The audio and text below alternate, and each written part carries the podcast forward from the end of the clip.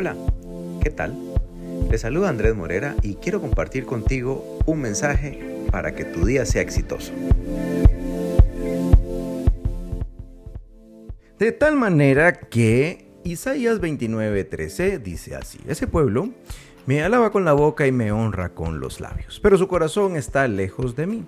Su adoración no es más que un mandato enseñado por hombres. Algunas personas ven que ven bien adquirir eh, artículos falsificados, no les importa exhibir un nombre, una marca, aún sabiendo que el artículo vestimenta o aparato electrónico u otra cosa no es realmente original. Para ellos lo que importa es la apariencia de las cosas. Pero aún, aún hay un área en la que posiblemente todos nos oponemos a la falsedad, nuestras relaciones.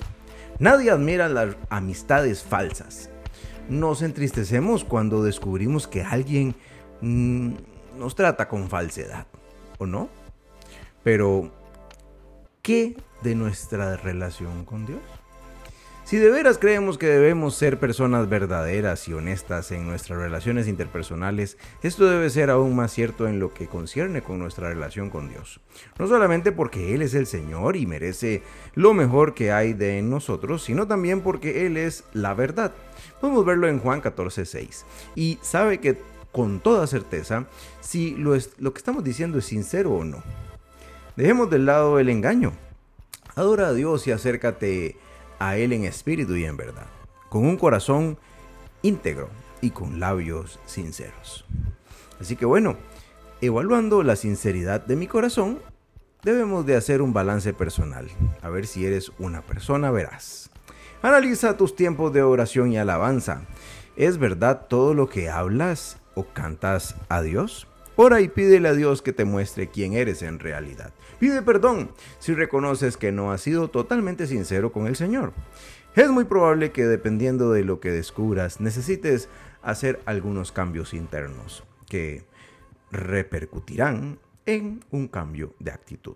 Vuelve a leer este versículo de hoy y busca también otros pasajes que nos alertan sobre el peligro de la hipocresía. Te recomiendo leer Salmo 78, 35 y 36, Proverbios 26, 23, Ezequiel 33, 31, 32, Mateo 7, 21 y Marcos 7, 6 y Tito 1, 16. Medita sobre cómo evitar hablar falsamente. Busca acercar tu corazón a Dios. Eso es lo que logra a través de una amistad verdadera, acercar nuestro corazón al Señor. Y debemos de tratar de hacerlo diariamente. Señor, reconozco que no hablo siempre con sinceridad. Perdóname por eso y ayúdame a ser una persona veraz y honesta. Enséñame a ser más como Jesucristo en mi actitud, en mis relaciones en casa, en mi trabajo, en la iglesia y donde quiera que voy. Pero por encima de todo quiero ser leal en mi andar contigo, Señor. Ayúdame a marcar una diferencia en mis valores y mis actitudes. En el nombre de Jesús. Amén. Y bueno, este tema de hoy que tenemos para cerrar la semana, wow, se llama Cuidado con la falsedad. Te invitamos a compartirlo. Y te invitamos a meditar sobre este tema, que está un poquito interesante. Un poquito o bastante interesante. Nos escuchamos como siempre en el futuro. Les deseamos un muy feliz fin de semana. Así que, chao, chao.